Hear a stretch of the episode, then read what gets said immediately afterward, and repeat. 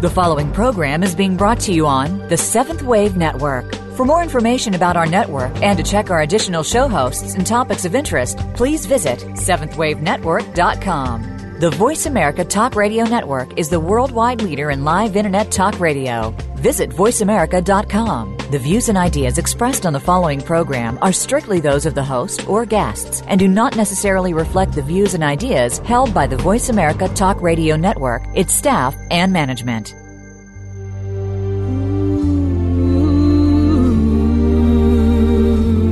Welcome to Conscious Evolution Radio with your host, Ann Gelsheimer. We are entering higher levels of consciousness with both old and new spiritual technologies to help us be the people we've always dreamed of being. We can make the choice to evolve in consciousness and become the change the world needs today. Now, here is Ann Gelsheimer. Hello, and welcome to Conscious Evolution Radio. I'm your host, Ann Gelsheimer and we're going to have a fascinating conversation this evening.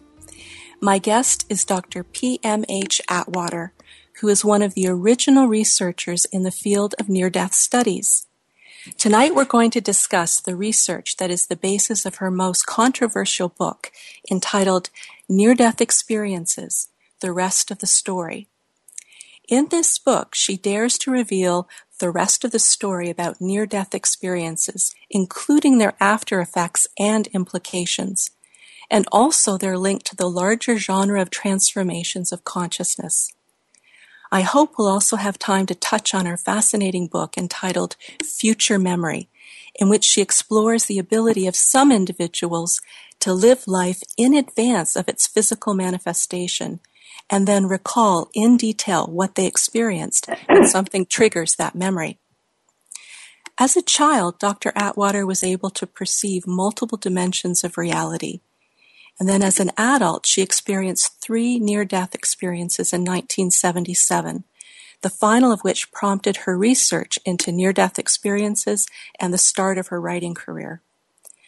Over the years, Dr. Atwater has collected data from nearly 7,000 adults and children, published more than 11 books translated into 12 languages, and has been a popular guest on many television and radio programs, a presenter at various conferences around the world, including two presentations at the United Nations, and she has been the recipient of many awards, including the Lifetime Achievement and Special Services Award in 2009 from the International Association for Near Death Studies.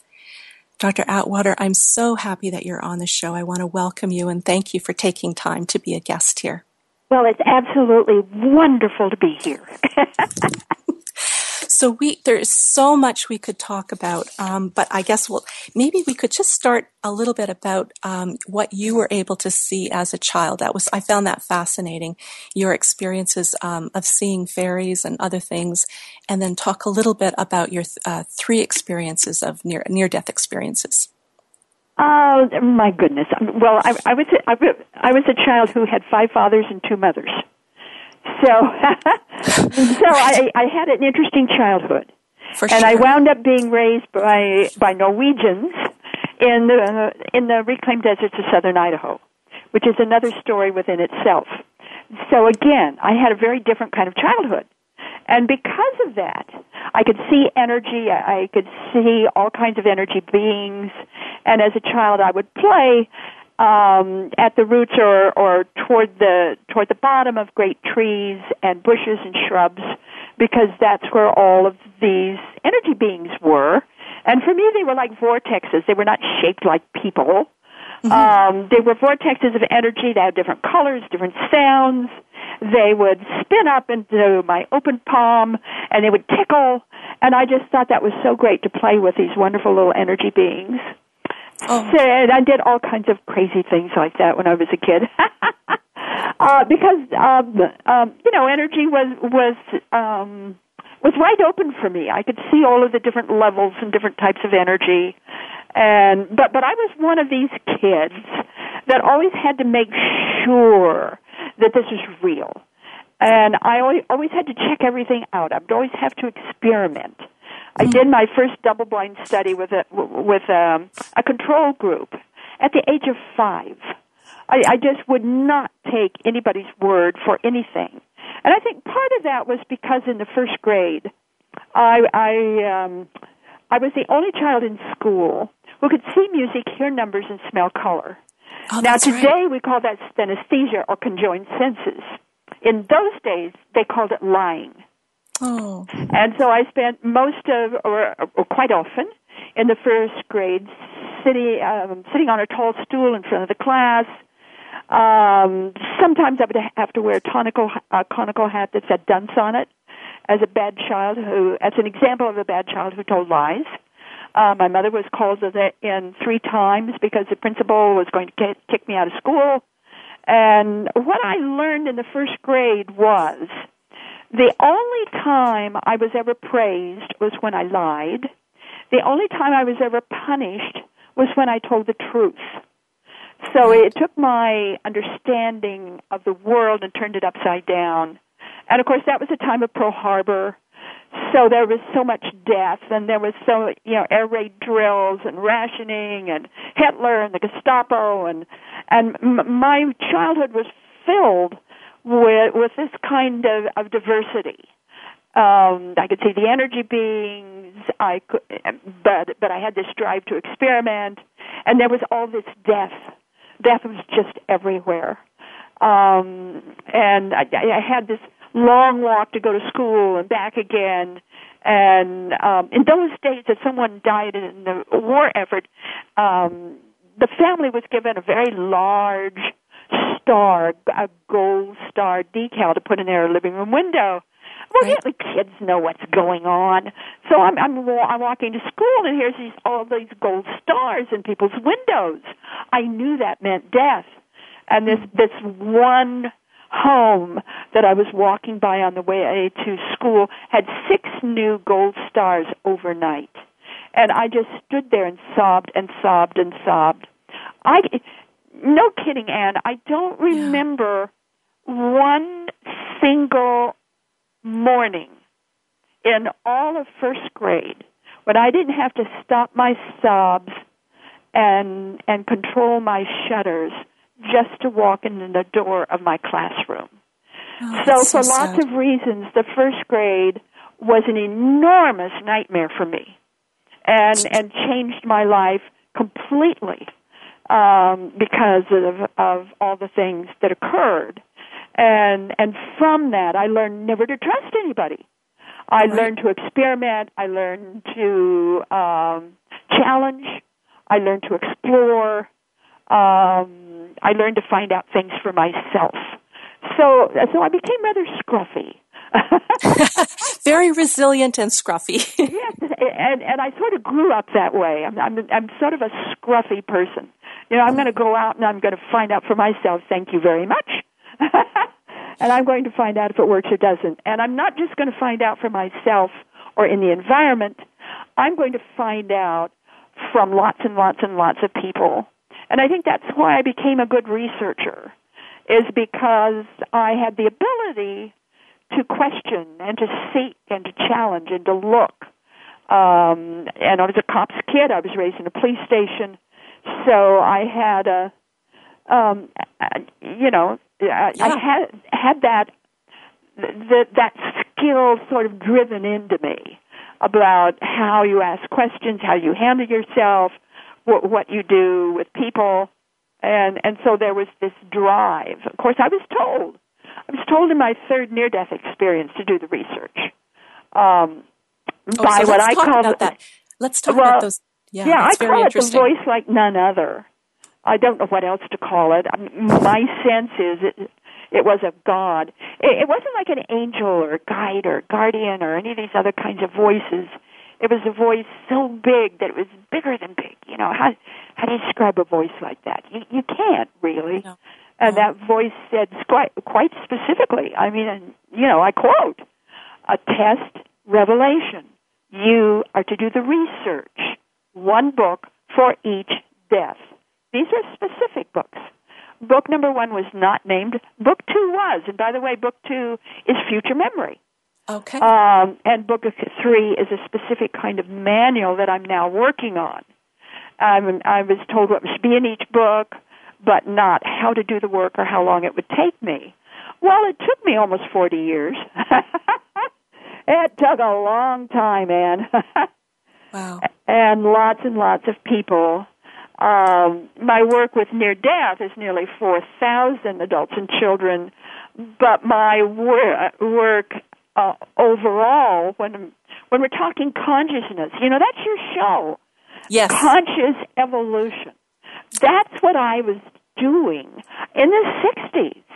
I started out with the Edgar Cayce groups and, uh, oh, about 66 and um, started Idaho's first nonprofit metaphysical corporation by the name of Inner Forum.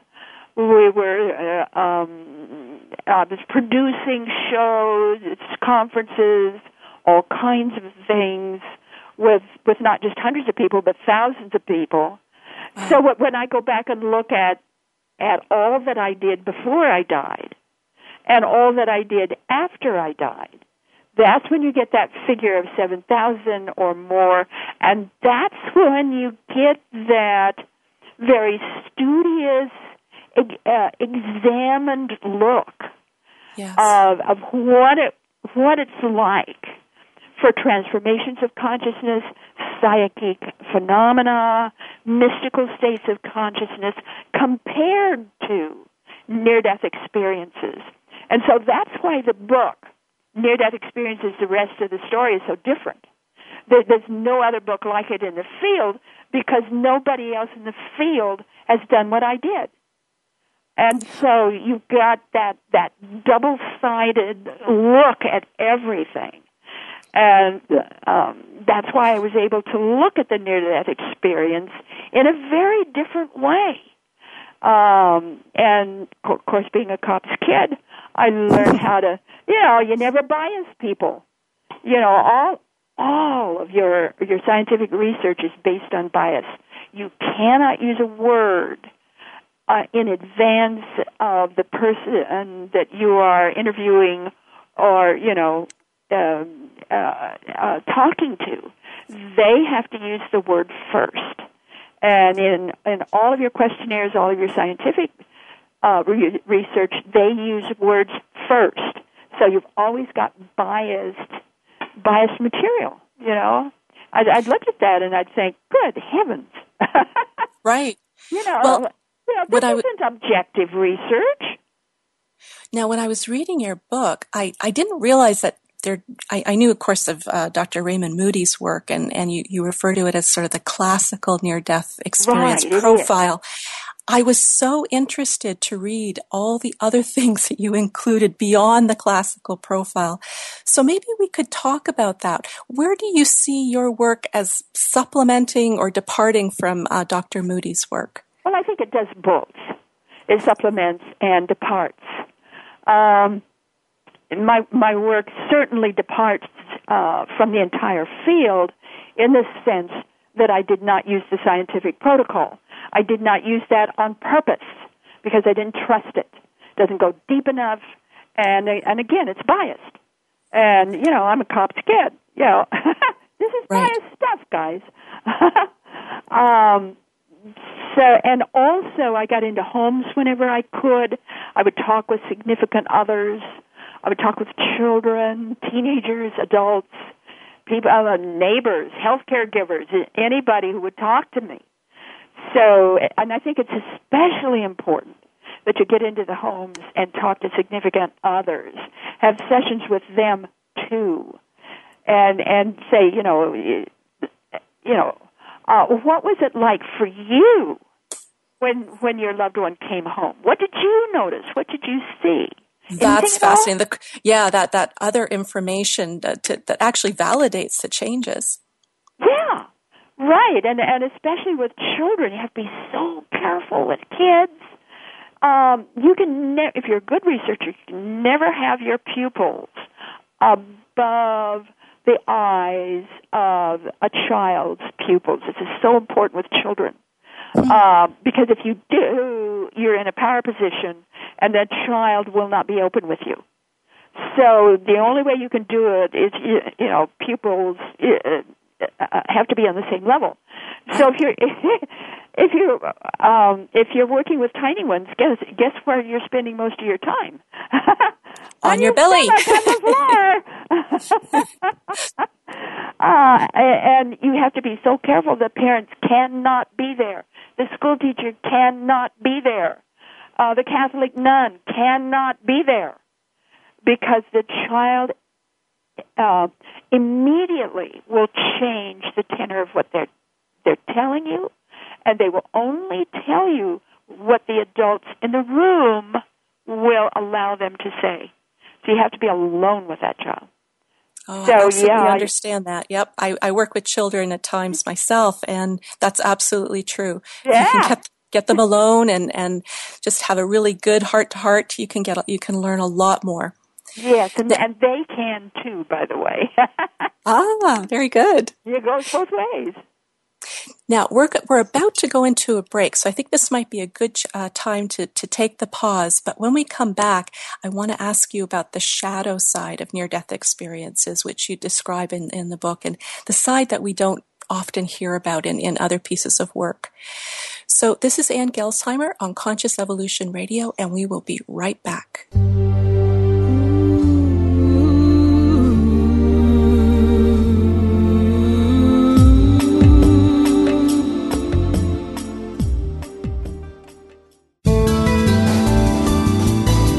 This is the Seventh Wave Channel on the Voice America Network.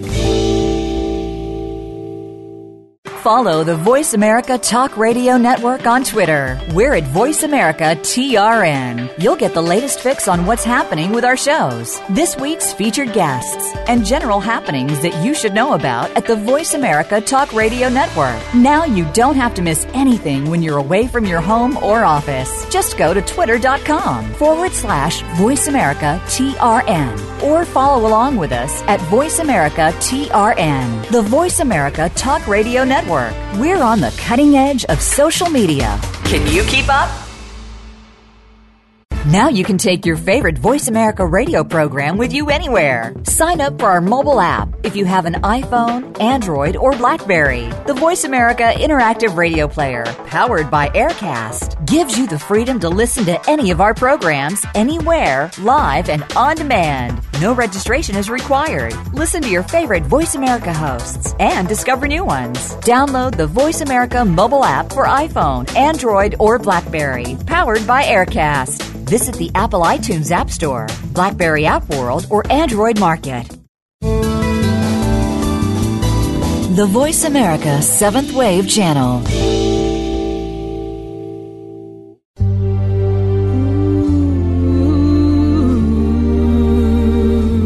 You are tuned in to Conscious Evolution Radio, and we love to hear from you. Please send any questions or comments about the show via email to consciousevolutionradio at gmail.com. Again, that's Conscious Evolution Radio at gmail.com. Now, back to this week's program. Hello, this is Ann Gelsheimer, and welcome back to Conscious Evolution Radio. So, my guest today is Dr. P.M.H. Atwater, and we are talking about near death experiences and just a wealth of information that she's discovered through her research over the years. So just before break, I asked Dr. Atwater if we could talk about the shadow side of near-death experiences, the information that's often not included in other people's work. What would you say that includes, Dr. Atwater? Oh, so much. yes, I'm sorry, it's a big question. material. Uh, first of all, to make sure that your audience and you and I are all on the same page. Uh, let's define a near death experience as an intense awareness, sense, or experience of otherworldliness, whether pleasant or unpleasant, that happens to people who are at the edge of death. It is of such magnitude that most experiencers are deeply affected, uh, making significant changes in their life afterward. Then I want to say uh, that um, that the after effects are really, I think, almost more important than the experience because yes. the after effects validate the experience, not the other way around. Um, so many people, especially now, uh, get real excited about the near-death experience, um, not really realizing how how deep it is, what it can encompass, what all it can include. You know, the near-death experience is not just a light show with a storyline. Right. You know, you get that on television, you get that in the documentaries, you get that in a lot of the books, in fact. It's a light show with a storyline. People get all interested in that, not realizing that this is an event, a phenomenon that that can completely change your life physically as well as psychologically. When I'm saying physically, most of the um, most, most of the physical changes are changes in brain structure and function, changes in the nervous system, the digestive system, skin sensitivity, lots of uh, sensitivities, uh, like for instance, electrical sensitivity. In my research base, about 71% headed afterward. So uh, electrical sensitivity is a big deal. You know, you don't wear watches. Um, you can pop light bulbs. Uh, you're screwing up your television set or or the computer part on your um, car or even your own computer. Um, there's lots of ways of handling um, electrical sensitivity. By the way, on my website, um, um, I encourage people to subscribe to my free monthly newsletter. So you get on you get on my website, scroll over to newsletter and sign up and then go there's an archive. Then go back. I think it's last year about a year ago, I had, and, and it's uh, identified electrical sensitivity, especially with storms and weather. And oh. that is so important. If anybody in your listening audience is a near death experiencer, they need to know about that. It is a big deal. It can save you a lot of money. It can also um, help you health wise. And another big, big, big alert I want to make to everyone. I don't care if you're a child experiencer, an adult experiencer. I don't care. Any experiencer, um, you lo- you tend to lose your tolerance of pharmaceuticals afterward. This is oh so big. Wow. If you're an adult, ask for a child's dose of anything and everything. If you're a child, mom or dad, please bring this to the attention of the physician because doctors um, um, prescribe drugs according to height, or excuse me, according to weight and weight. age of the child. Right. Uh, and if your child had a near-death experience, um, you want to be very careful prescribing anything at all. Be very careful what you give them. A lot of people turn to homeopathy or vitamins and minerals, uh, various other ways of, of handling various illnesses. Um, this is extremely big for people to know about. Um, another after effect is being able to see through things, especially conversations and people. So ah. you're a teenager, you know, and and you're at you you know you're in a date situation, and and and the kids are are saying things. You know what's going to happen. I mean, right. you know what's going to happen before it happens. So why stay there? You know, it's like big deal. I'm not going to stay here uh, because you know who who to go with and and who not to, and. and, and another big thing is sensitivity to sound and sun. So we're talking a lot of light if it's a child experiencer, you know, most adults kick the kid outside, you, know, to get lots of fresh air, which is really, really good. But please don't kick them out in the in the real heat of the day, and especially at schools. And you know, a lot of sports and everything in the real heat of the day. If it's a child experiencer, they could have problems. Um, sound, you know, most teenagers today, um, sound is like blasting away. If you're if if you're a typical experiencer, you can't take all that loud noise. Take a little bit of it, but not a lot of loud noise. It's pain. So too much light, too much sound uh, can be painful. Um, so uh, of course it depends on the individual. Uh, people are different. Um, right you know, just across the board, everybody comes, almost everybody comes back more psychic, more intuitive, more creative, more innovative afterward. That that's just normal and typical. This idea of of of anything future is also typical. That's one of the average uh, ex, um, after effects that people have. Either uh, either they um, they can remember the future and remember living it before it occurs, or you know clairaudience, clairvoyance. You know you get into the clairs. Um, all of that is normal and natural for a near-death experiencer. And get this, Ann, it the average length of time out, that is to say dead, that is to say a corpse, um, we're, we're talking, you know, uh, no breathing, no brain waves, no heartbeat, nothing working. Average five to 20 minutes. That's average. Right. Now we know that the typical individual must have oxygen within about three to four minutes, or you can have brain damage. Well, and yet, right, and yet that doesn't happen. No, no. The, the, the, um, uh, what we're finding here, yes, some of them come back with a little bit of brain damage, but most of them come back with brain enhancement. In other words, you come back smarter than you were before. That was fascinating when I read that in your book, the increase in intelligence that often is an after effect. Well, especially with kids. Especially kids. My, my initial research with kids, birth, birth to 15 years, 48% uh, were, were, were um, scoring on an IQ test when they could take them, uh, 150 to 160.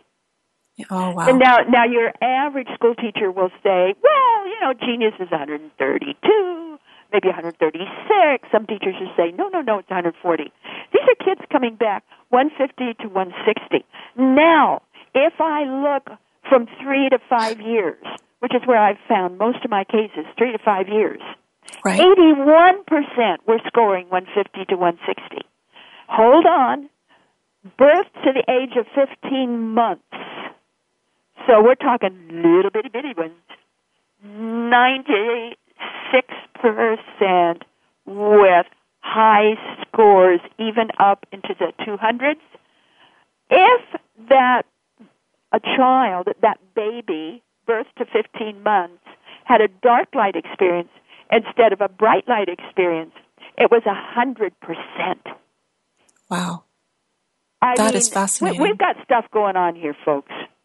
And especially with children. That's why I'm going back and I'm reprising my, my early work, but this time I'm focusing on womb to the age of five. Now, I, I actually do IQ tests. I, I, work in psychology. That's my profession when I'm not on the on the air, and I, I administer these IQ tests. And I know from 130 and up, that's you're in the upper 98th percentile of the population. So all of these higher and higher and higher scores are they're even hard to measure. I mean, it's hard to find tests that go up that high. So that's inc- that is just amazing. Oh, it is. It is. It's. Uh, I mean, if you really get into near death research it will blow your cookies.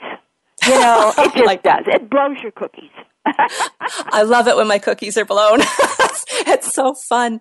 Now, can you tell us? You mentioned the um, the dark light versus the, the the other kind of light experience. Just, I know that that was unique. I'd never read that before. Could you could you describe that? Major lights, right? There are three of them.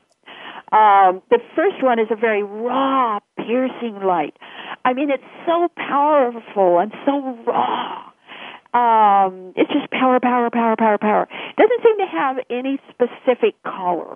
It, it's it's very luminous, very um, it's, it's just very striking. Um, the second one is that dark or black light. Um, it, some people describe it as has a lot of purple in it, and and and this light is described as very warm and safe. Um, you, you want to be in this light. It's very healing. It's very wise. It's very comfortable being in that black light.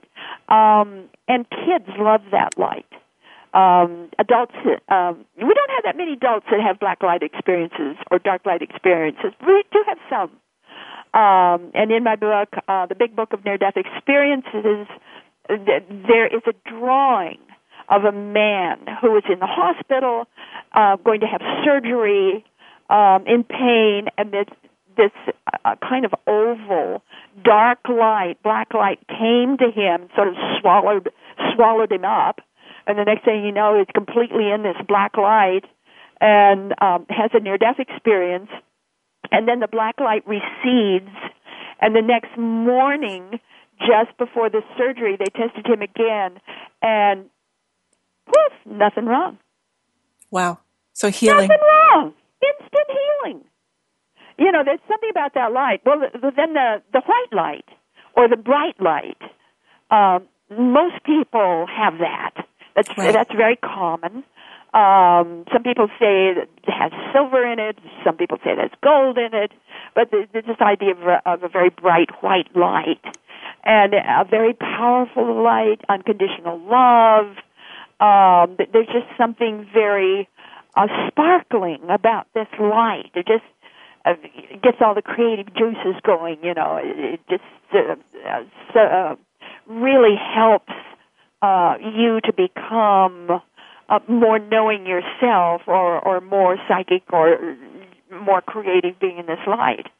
And um, th- th- this light is just absolutely incredible. Well, well, kids. I, I love I love working with kids. They're just you know they let you have it and and kids, kids call that really raw, piercing light. Uh, that's so powerful. Kids call that God's light, and they call the dark or black light Mother light, and they call the bright or white light Father light. And the children will say that the mother light and the father light come from God's light. So you you you you, you know you, you get that clarification like, oh, wait a minute here, whoa, team, something's going on here. Uh, but if, if you're just going to talk about that that white light or that bright light, um, that is the se- the second most common element of a near-death experience, and adults will describe that light. And this gives you an idea of the power of all these lights.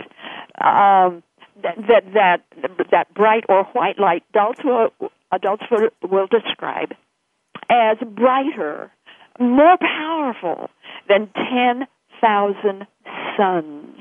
Wow. instantly you're fried, but there's no pain. Right. So um, you can imagine what that raw piercing light is if it's even more powerful than that white light or the dark light. So we're talking electricity, we're talking power, we're talking immense power uh, uh, to a degree that we're not used to, and nor can we even describe. Now we're just about at our, our break again. I, again, I cannot believe how fast the time is going. This is so interesting. When we come back, I'd, I'd like to ask you about the four types of near death experiences and who tends to have what. But I'd also, I also really want to ask you about uh, consciousness and, and, the evolution of consciousness and your research that, and, and data that you've collected around that. But this is Ann Gelsheimer on Conscious Evolution Radio, and we will be right back.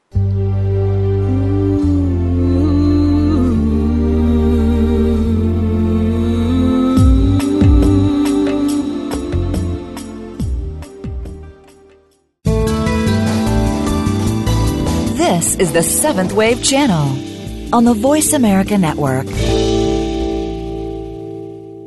Follow the Voice America Talk Radio Network on Twitter. We're at Voice America TRN. You'll get the latest fix on what's happening with our shows, this week's featured guests, and general happenings that you should know about at the Voice America Talk Radio Network. Now you don't have to miss anything when you're away from your home or office. Just go to twitter.com forward slash Voice America TRN or follow along with us at Voice America TRN, the Voice America Talk Radio Network.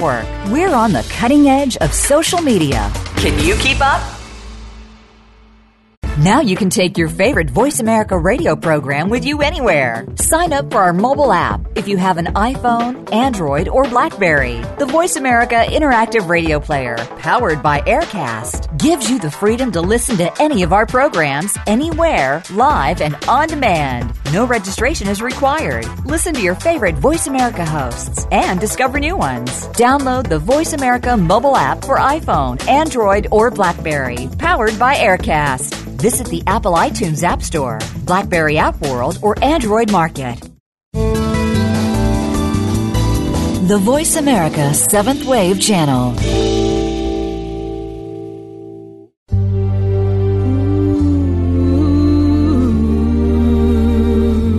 You are tuned in to Conscious Evolution Radio, and we love to hear from you.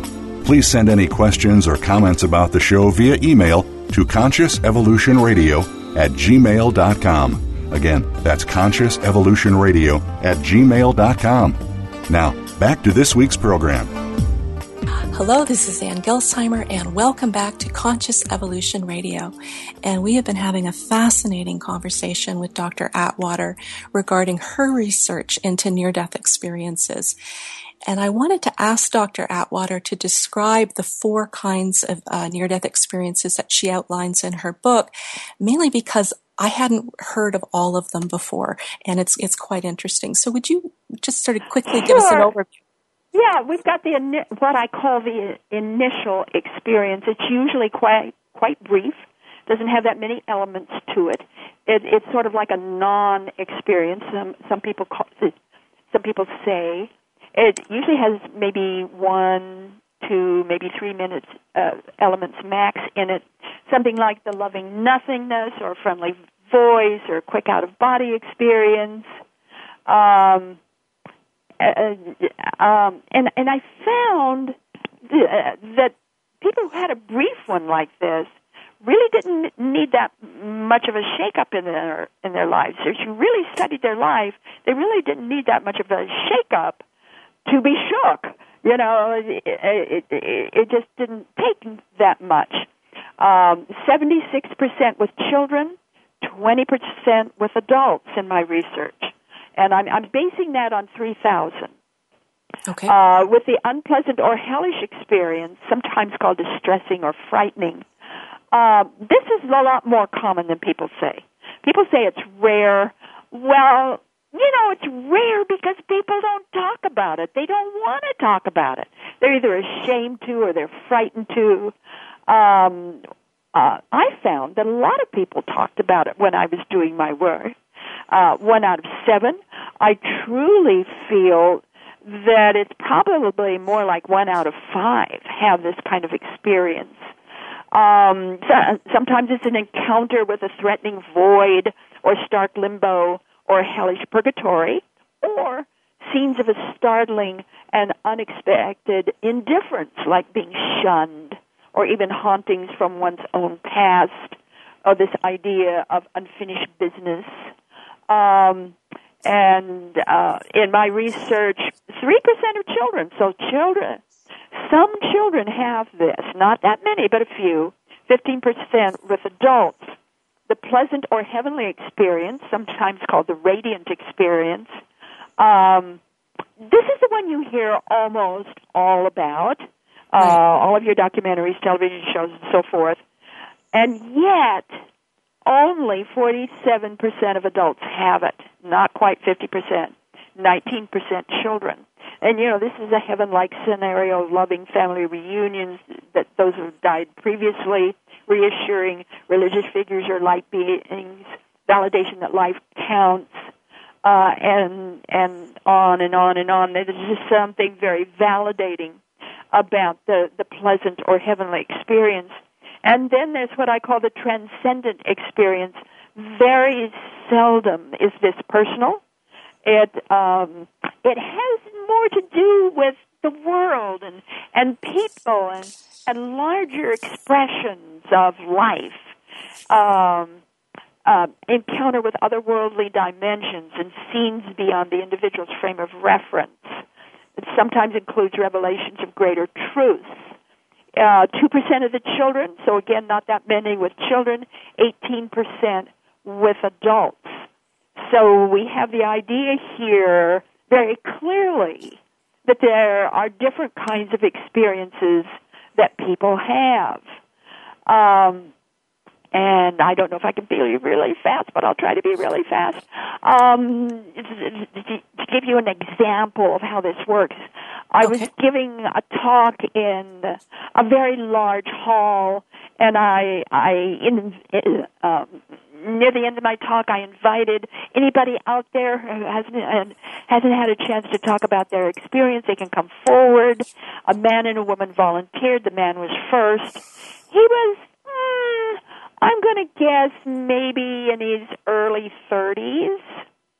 And he described a, a, a near death experience that was so loving and so beautiful and so heavenly. I swear there was hardly a dry eye in the house. It was so beautiful. And then he shocked everybody by saying, This is the worst thing that ever happened. He was cursed. He felt cursed to have had this experience. He wished it had never happened, that it had screwed up his life. And and then this woman jumped up and and she talked about her experience. Uh, she was in this very dark storm and heavy winds and lots of thunder, and uh, she was being sucked down by this whirlpool. She had to fight to get to the shore, and and and obviously a hellish experience. And and then she said to the crowd, you guessed it. This is the best thing that had ever happened to her.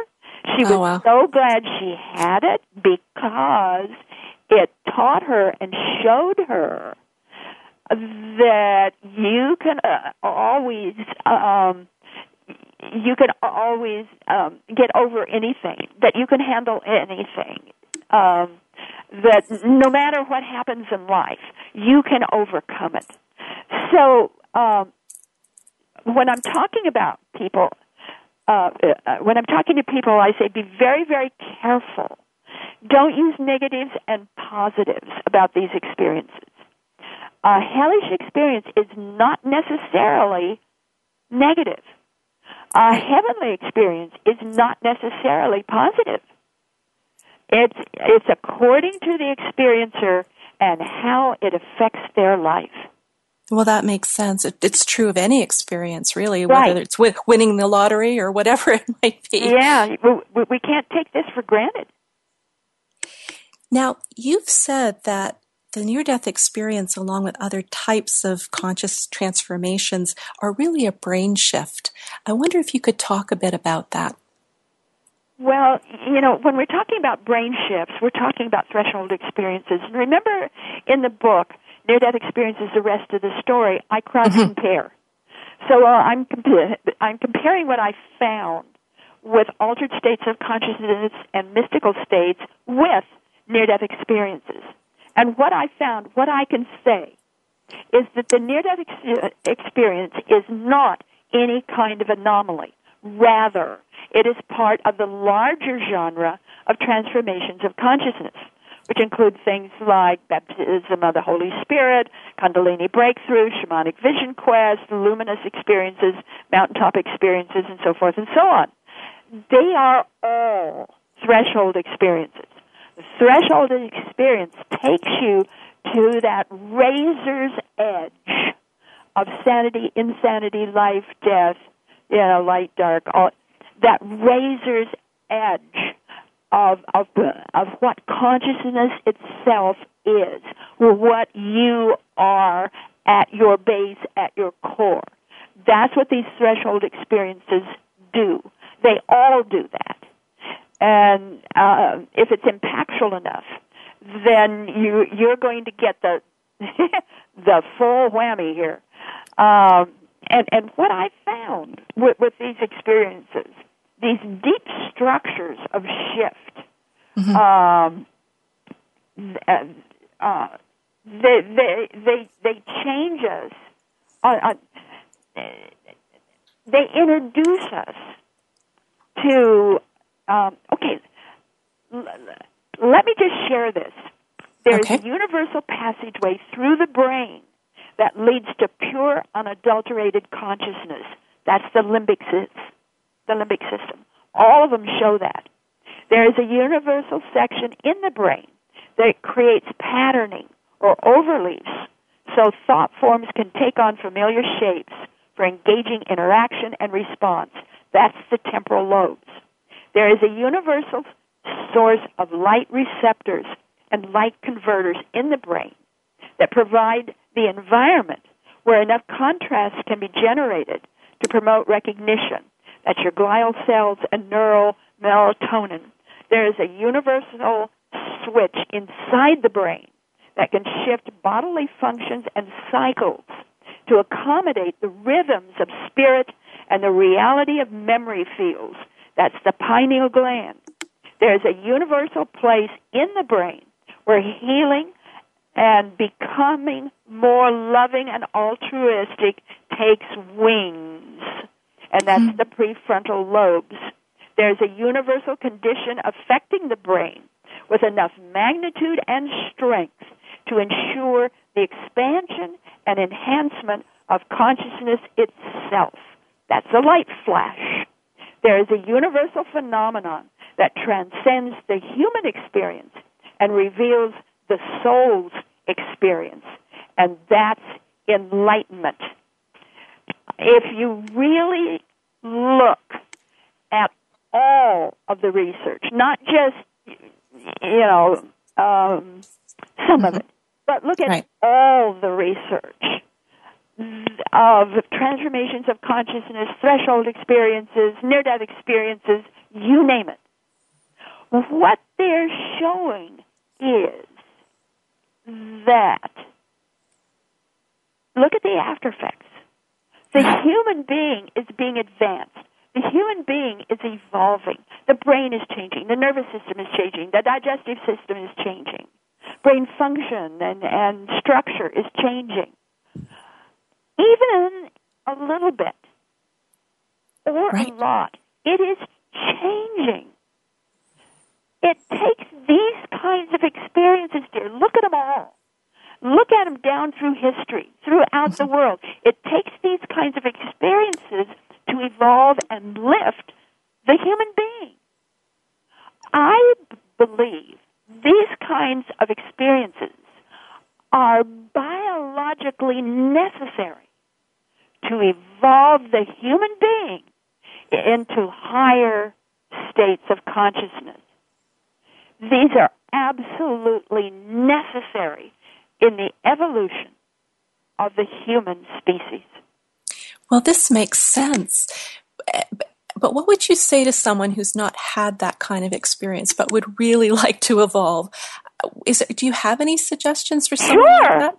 Prayer and meditation, spiritual, you know, rituals and and techniques.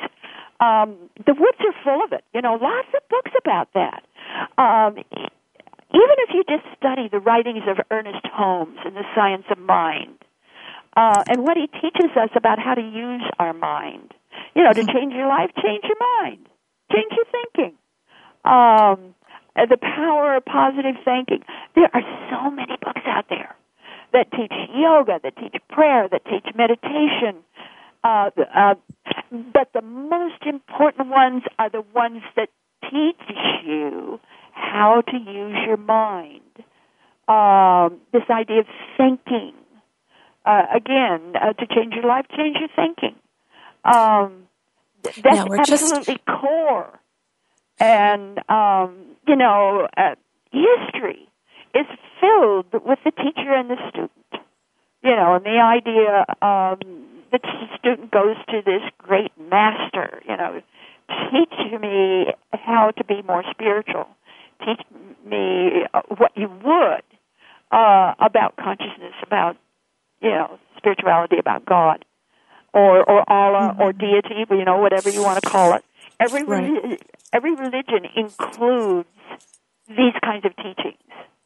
Now, Dr. Atwater, we've only got a few minutes left, and I really want to leave time for your uh, a description about your new or your latest research project. Would you tell us about that? Oh, yes, please, please, please. Everybody out there, get to my website,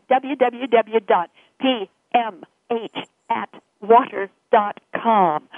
Right away on the home page, right away, is the call for volunteers.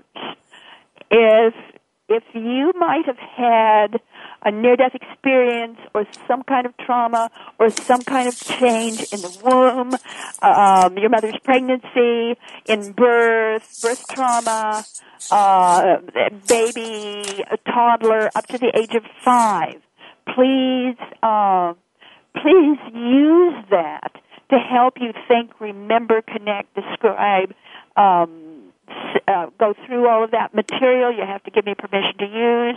Please submit a drawing. Drawings are extremely important.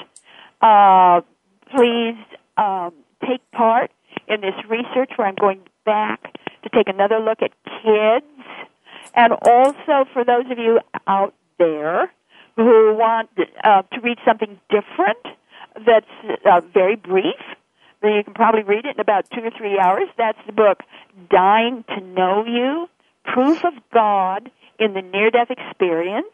It's the only book yet written that consists of, of the collective speaking through the collective's voice about the collective experience. In other words, it's the people, the experiencers, the adults and children that book represents over 5,000 adults and children speaking their own truth.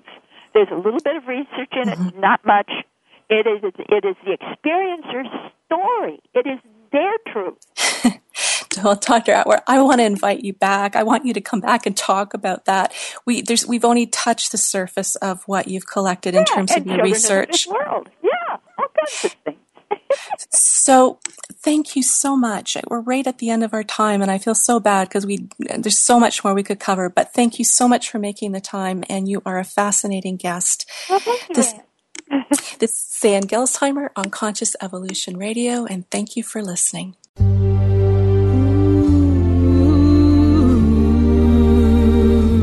Thank you again for tuning in to Conscious Evolution Radio. Please join Ann Gelsheimer for another great show next Friday at 5 p.m. Pacific Time and 8 p.m. Eastern Time on the Voice America 7th Wave channel. We hope to see you next week.